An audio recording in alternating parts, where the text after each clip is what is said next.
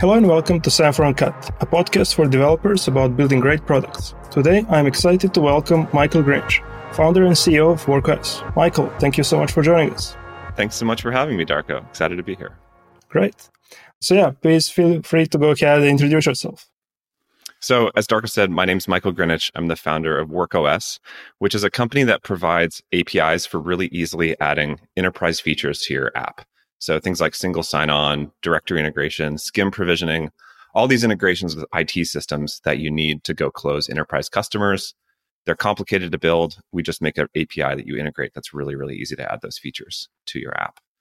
I was thinking a good place to start might be telling the story of how I kind of came up with this idea. It's sort of an unusual company to start. And so tell a little bit about my backstory and go from there.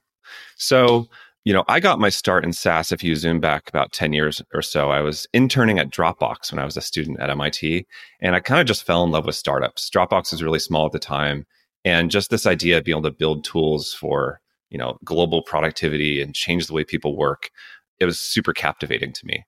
I didn't know what SaaS was. I didn't really know that there was like other ways to build software other than, you know, web and API stuff and productivity apps. But I wanted to start a company. And so I had this project in my dorm room, which was an email project that I was working on and worked on this for a couple of years on the side. And this turned into a company called Nylas, which is an email company. And when we started the company, really the vision there was to change how people communicate and change the fundamental way that people get work done.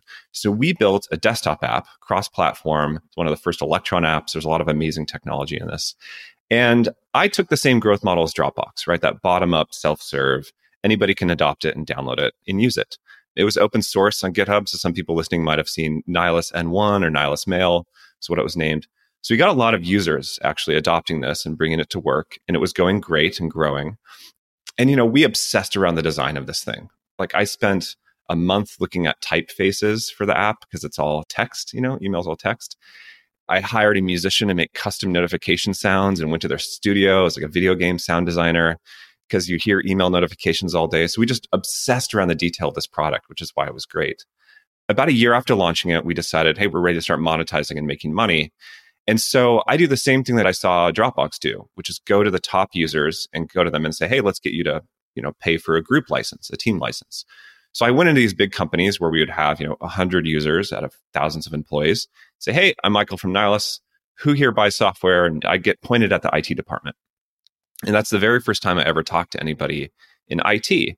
And the feedback from those people who, you know, ultimately controlled the budget, they were ultimately the buyer, was that, hey, we love your app. It looks great. We've seen it on Twitter or Product Hunt or whatever, but they actually couldn't buy it. And in many cases, it actually went against their security policy. So they had to shut it down. And what I realized in that moment is even though we had focused on this end user experience that drove forward the growth of the app, we had never really considered the economic buyer of the company and all the security needs that they had. And ultimately, when we realized this, there was no way we were going to be able to sustain that as a product and add all that stuff in. It was just way, way too complicated. So unfortunately, we ended up shutting down that product completely. We open sourced it and really just killed it. And the company pivoted to being more of a tool used for sales and marketing automation. So a little bit less, in my mind, illustrious than changing global productivity, you know? but still good for developers. So I ended up leaving the company after sort of my baby was killed in a way and spent about a year trying to think what to do next. What do I want to work on? And traveled around a bit, like grew a beard and was just wandering around trying to figure out what to do. And I kept coming back to this problem. Like, why is it that we built the product that users loved? I mean, I still talk to people today who say, Oh, you built Nylas Mail. I love that. That app was great. We had this incredible feedback from users, but ultimately it didn't work as a business. And what I've realized is that there's this structural problem around SaaS where if you focus on exclusively the core user experience and you get adoption, there's this whole other set of features you're going to have to work on and build. And if you don't do that, you're really stuck. Like you actually won't be able to get those deals. I mentioned I worked at Dropbox, you know, when I was a student. You think about Box Dropbox versus Box, that's exactly the kind of dyad there, where Box did all the enterprise features and got the enterprise users from that. It's very hard to catch up. So the goal for WorkOS, the reason I started this company is to fix this and structurally provide this set of tools and APIs that allows your app to become enterprise ready. So you can integrate in literally a couple hours and then get all this stuff done. It's really something that is the same code that you would write no matter what you're building. a lot of people compare WorkOS, they call it Stripe for enterprise features or Plaid. Sometimes people compare us to that, where we're integrating across all these systems and supporting apps. So that's the story of how how we came to this kind of nutty idea. But it turns out it's going pretty well, and uh, we're helping a lot of companies grow. And I think especially with just the explosion in new SaaS products and new workplace tools, we're in a pretty good spot and able to help a lot of folks cross the enterprise chasm. Hey everyone. Semaphore has published an open source book called CI CD with Docker and Kubernetes. It combines just the right amount of best practices and practical advice for shipping cloud native apps. Download your free copy today at semaphoreCI.com.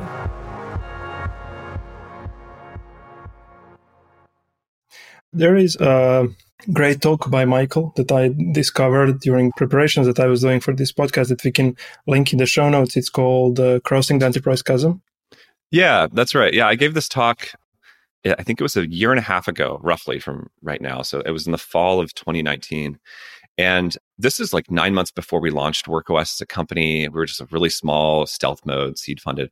And the talk, Crossing the Enterprise Chasm, is all about when you build a product, when you decide to go up market and go sell to bigger customers, the chasm that exists between those early adopter customers who are don't really need the security features or maybe they're smaller organization and then the more mid market or larger customers who need things like single sign on or SCIM integration for directory, you know, sync and provisioning, or they need audit logs or access control policy or all these different features.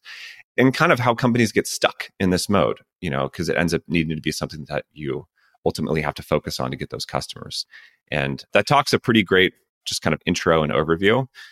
It turns out crossing the enterprise chasm it's more complicated than just an api like what we provide solves a lot of engineering time. It literally saves like years of engineering time that you would have internally and it's just saas you just plug it in you're good to go.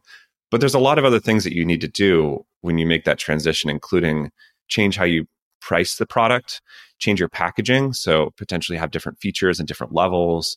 Need to think about your marketing and your messaging and kind of your overall go to market strategy. And even think about you know hiring salespeople. For a lot of these companies when they have strong bottom up adoption they're usually like hey we'll never need to hire sales. And you know that's a great dream but ultimately there's customers that just have to talk to someone before they buy. So it might be a really easy sales process but you'll just need to think about making this transition. So workos doesn't help you hire salespeople. Or just do the infrastructure but that talk is a great overview of a lot of those concepts. Yeah yeah great. So WorkOS is a customer of Semaphore for our like CI CD things that you need to do, but Semaphore is not yet customer of WorkOS, but there is a good chance that we will be. yeah, I wanted maybe just to reiterate of what you're saying. We are on the market for uh, you know five plus years, and we have been you know slowly swimming up market and building the things that you know will just satisfy some of those criteria that you were mentioning. So, for instance, you know all the audit logs things. That's something that we had to build, and then a number of other things. So maybe it would be great for you to share us also from the engineering perspective, building those integrations. You know, what are you know some of the challenges that people you know might solve by using WorkOS, or maybe you can even give advice if they end up you know decide to build LDAP integration themselves. you know. yeah, I don't recommend it. Yeah, I can talk a little bit about that. So, you know, WorkOS is very much like any other infrastructure SaaS company. And just kind of how the economics fall out is a win-win on every side. So I can kind of describe why. So say you're you guys Semaphore, right? You're moving up market and you have a bunch of customers, maybe actually not a bunch, maybe just a handful that are saying, "Hey, we want SSO. We need to have integration with Okta." say Okta, you know, the identity system. And some people are saying, hey, we need Microsoft SSO, or some people are saying we need, you know, OneLogin or Ping or these other SAML systems. But you know, the top one is Okta. And so you take an engineer and you say, okay, go spend a few weeks building this. So usually that SSO code that you write is written quickly. It's kind of a one-off. It's usually done for a single identity system, and you're just trying to get it done as fast as possible so you can get back to building Semaphore, right? The core product experience that you have what that ends up resulting in is a pretty brittle integration and only with one identity system. And so you have to go back, you know, say a few months later and then build the Microsoft one and then try to generalize it. And the challenge is you're kind of like continuously just adding, you know, to this system that ends up being pretty brittle.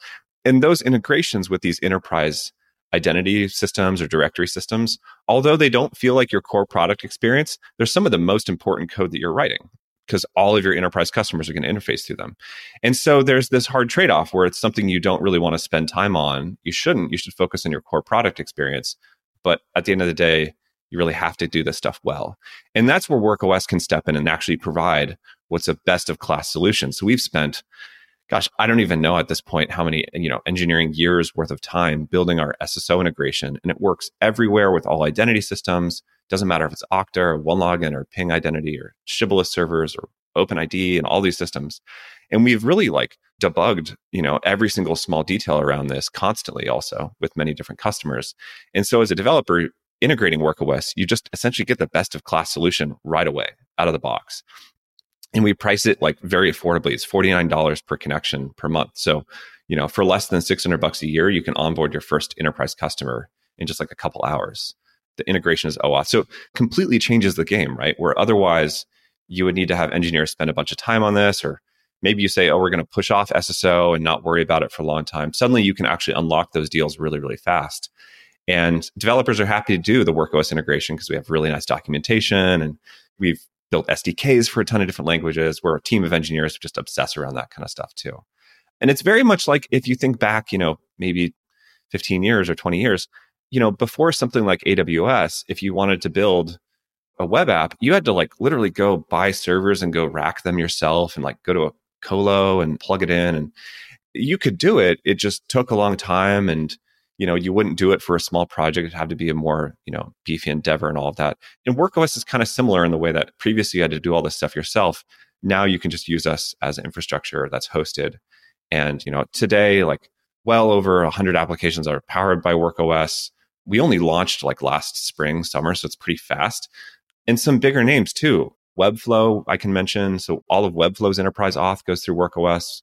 They've grown like wild the past uh, past few years. Another one is Hopin, which recently launched their WorkOS integration and is doing online events. So we're not just powering small companies; it's really some like big players in the SaaS world. Single sign-on is the most important thing people need first. It's sort of the first thing. Like probably this is what people have asked you for at Semaphore. But there's a lot of other features, like I mentioned, like the directory or SCIM integration, plugging into the fragmented HR systems out there, audit logging for compliance and data retention, that whole world these are the features that we get excited about, we obsess over. So if they sound boring to developers, at least the good news is you won't have to think about this if you use WorkOS. Yeah. I remember, you know, just starting to dig through the LDAP, for instance, you know, specification, which was, you know, a couple of years back. And I guess very few people who are listening to this would want to dig into that spec. Oh boy, SAML's even worse. you know, like SAML, I feel like there's maybe like five people in the world that truly understand XML canonicalization. it's just like such a hard thing. And, you know, the problem with SAML is the spec is really like, I don't want to say poorly written, but it's kind of underspecified. And so people implement it in a lot of different ways. There's not a reference implementation or reference test. And so we've seen things with, you know, like SAP's SAML connector is totally non-standard and different than how, you know, Okta provides SAML or Microsoft has a different protocol called ADFS. And our job at WorkOS is to plug in and unify all these things together. The unfortunate thing with these open protocols, I think, is that they end up being defined early on with the IETF, you know, and put into some kind of spec or standard.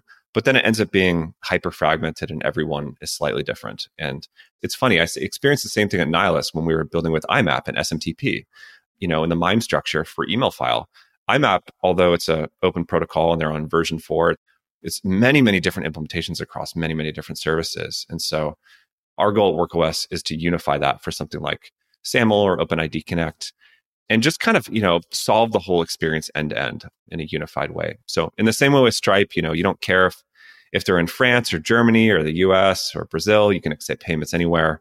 With WorkOS, you can accept enterprise customers with any system that they're using. Yeah, nicely said. You probably answered it at least partially the next question that I had, and that's what are some of the technical challenges that you were seeing in this phase of creating WorkOS?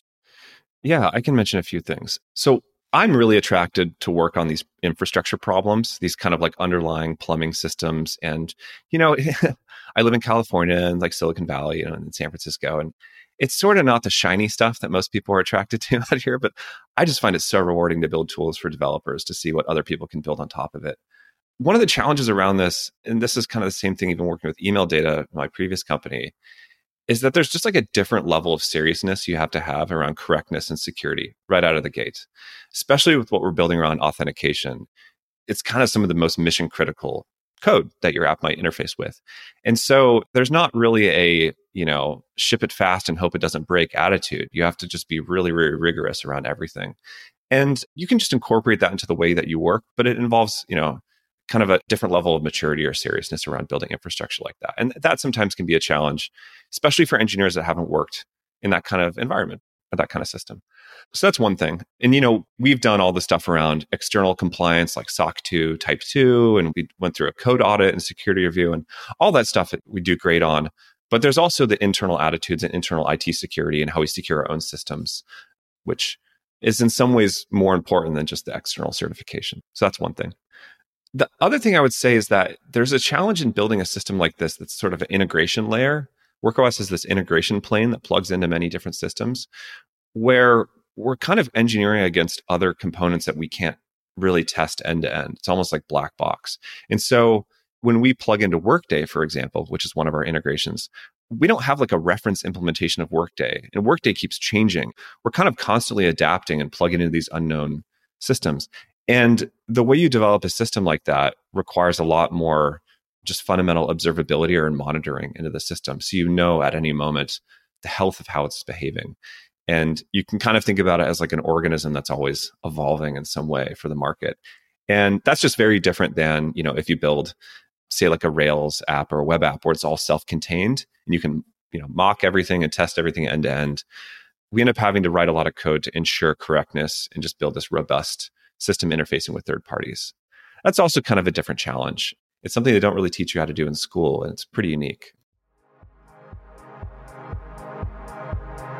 Hey, I'm going to take a quick break here and tell you that Semaphore has a new book out called CI CD with Docker and Kubernetes. If you are looking to deploy cloud native apps, it's going to show you the most productive way of doing that. And the best of all, it's free. Download your free copy today at semaphoreCI.com to add something from our experiences, CI/CD systems have their own, you know, set of challenges. They must be distributed by definition, you know, because you need to scale things and so on. So I can relate to that very much. I wanted to ask what's a practical approach that you took to those lack of reference implementations for, you know, those companies and those are like proprietary identity providers. Right, right. And as you said, they are evolving and changing satisfying their customers' needs. Yeah, how to do that? Uh, you know, there's no silver bullet. It just requires a lot of kind of understanding of that problem and focus on it. There's a couple things that we've done. I think the first thing is we've built relationships with these companies. So we've talked to them and said, "Hey, we want to work with you." So, you know, funny sometimes when people see WorkOS, they ask me like, "Aren't you guys competitive with Okta?" And, you know, we're not at all. Okta is actually probably our top integration that people, you know, plug in to get Okta through WorkOS. We know a bunch of people at Okta. I've talked to Todd, the CEO, a handful of times already. And it's funny, people at Okta actually send customers to WorkOS because Okta serves the IT admin and WorkOS helps developers plug into these systems.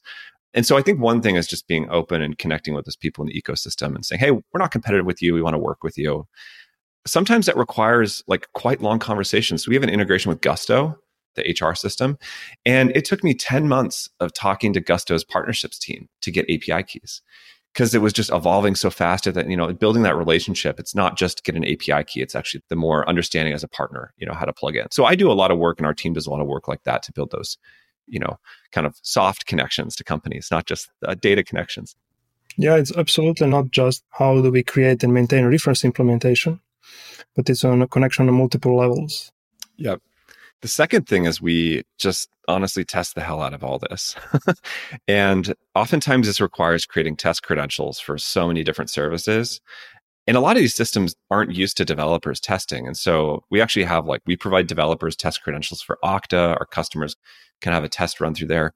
But, you know, for something like Bamboo HR, for example, when we built that integration, we just kept signing up for trial Bamboo HR systems. And we have that in our CI CD. I think it's like running the test through Semaphore.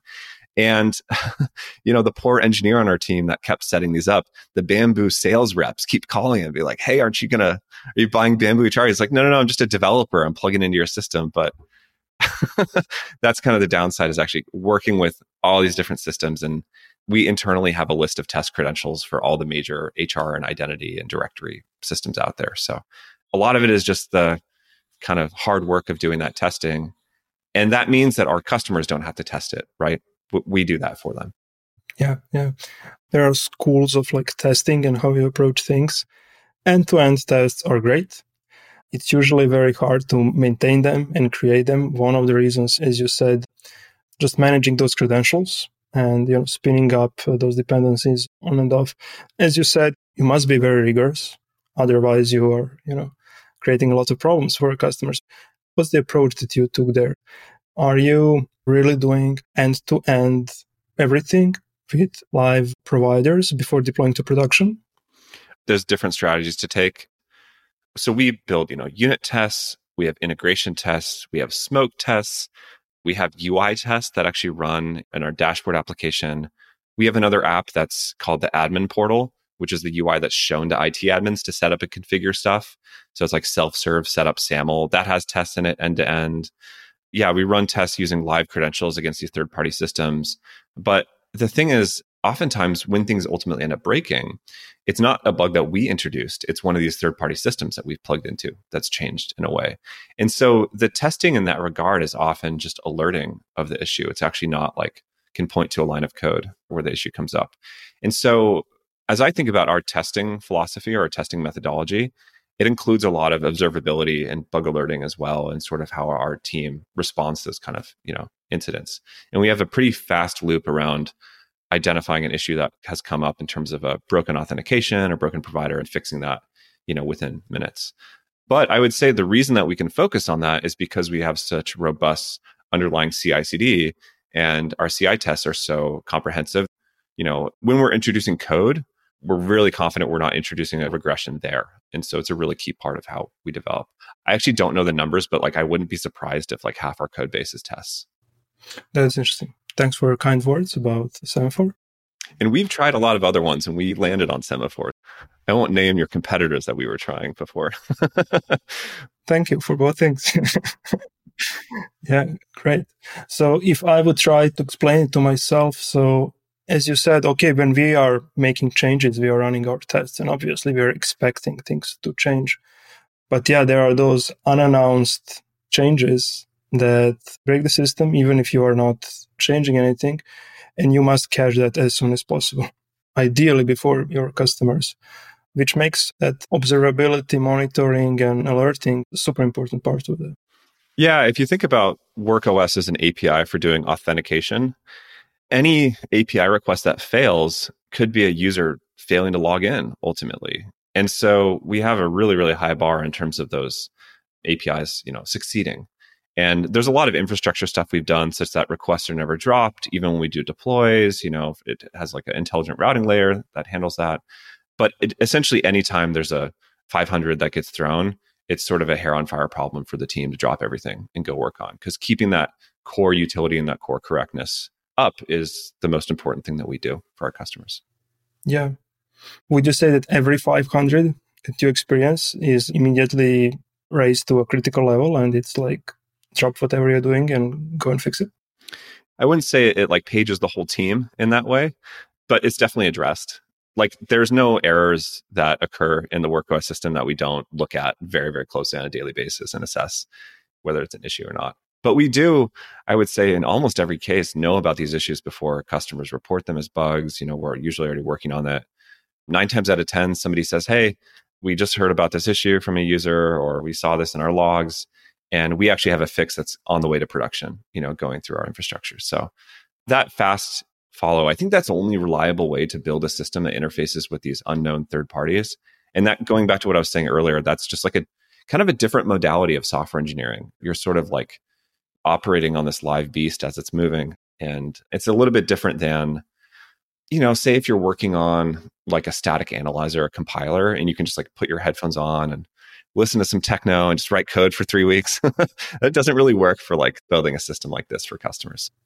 I can relate to that a lot on emotional side. You can imagine what happens if Semaphore is, you know, jobs are not starting for, you know, let's say three minutes or God forbid, 15 minutes.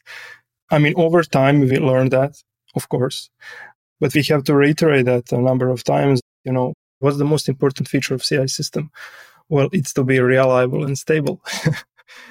and that relates to you also because it's such a critical part of infrastructure. It's not that welcome email will not go out, is the customer will not log in. You know, it's interesting. WorkOS is in the critical path for an application because users logging in, enterprise users have to log in through it if you've adopted it. And we take that extraordinarily seriously. You know, we provide a lot of value there, but it's also a huge responsibility. You know, people really trust us with a lot.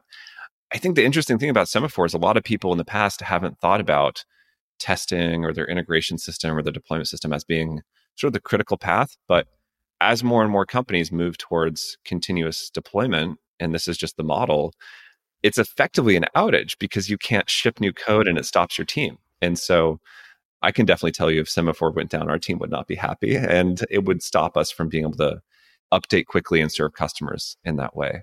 That's sort of a different mode for modern companies. Yeah, absolutely. Okay, great. What are some of the next steps for WorkOS in terms of features or integrations? What do you see as a next big thing? Yeah, there's a lot of stuff to do. so it turns out the world of enterprise features is just like a huge laundry list of things that companies need. And you can almost see this, like if you want to guess what WorkOS's roadmap is, just go to an established SaaS company, you know, like Slack and go to their pricing page and look at the enterprise pricing and look at all the bullet points there of features. And those are all the things that we're building as APIs for customers.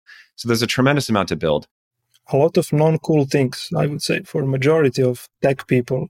If i would building them and coding them i would see them as a list of very unsexy features to say. Yeah unexciting to build. One of the exciting things about building workos like why i find this so satisfying is we get to enable developers to spend time working on the features that are interesting to them that are more unique. You know you kind of jump to the finish line for all of your enterprise features by using workos and the cool thing today is, you know, we already have a bunch of customers have come on board in the last six months, last year, and we're sort of just keeping pace with them. And so, you know, we'll have people come to us and say, Hey, have you thought about building X or building Y or Z? And it turns out we're already working on that because we already know that it's coming up. And we're like, oh, yeah, we're going to have that ready for you in Q3. Don't worry about it. And so the relationship we have with these companies that are our users is actually this more almost like partnership model where you know, there's this old cartoon I remember. I think it's a train, like Wiley Coyote is like sitting on the front of a train and is like putting down the track, you know, as the train is moving. And it's kind of like that. We're like doing that for our customers where we're laying down the track right in front of them for all the enterprise features that they need. If you're building a modern SaaS app, certainly you'll never have to think about SSO or anything related to SAML or that. But you'll also never have to think about that for directory or SCIM. You'll never have to think about that for audit logs and compliance or access control policy or all these other things that are needed for enterprise customers. And when you go into that conversation, when you go into that first meeting with IT and they send you their long list of bullet points and they're really stern and they're like, we're going to need all this to buy it. Instead of saying, no, we don't have those features, sorry, you can say, yep, we check all the boxes. We just use WorkOS. And it's not only we have those features, but we know they're going to be great because we know this is a you know platform that satisfies everything. And that's kind of my dream is to allow people to you know focus on their unique features and just build more apps and get it used in more companies and for workos just to be infrastructure that's powering that behind the scenes. Great. Let's then wrap up with that. Thank you so much. In the show notes we are going to share a link to our talk. I think it's a very interesting talk with a lot of people who are either engineering of products that are SaaS, which are a lot of our customers, or generally, you know, business people, founders can also relate to that. And of course, we're going to share the links to the WorkOS and where can people find more about it. Yeah, if anyone's listening and they want to chat about this stuff, I'm on Twitter and my DMs are open. So just feel free to shoot me a note. I am totally a geek for this enterprise feature stuff, as I'm sure you've heard. So reach out anytime. I'd love to chat with anyone about this. That's great. Thank you, Michael. Thanks for having me, Darko.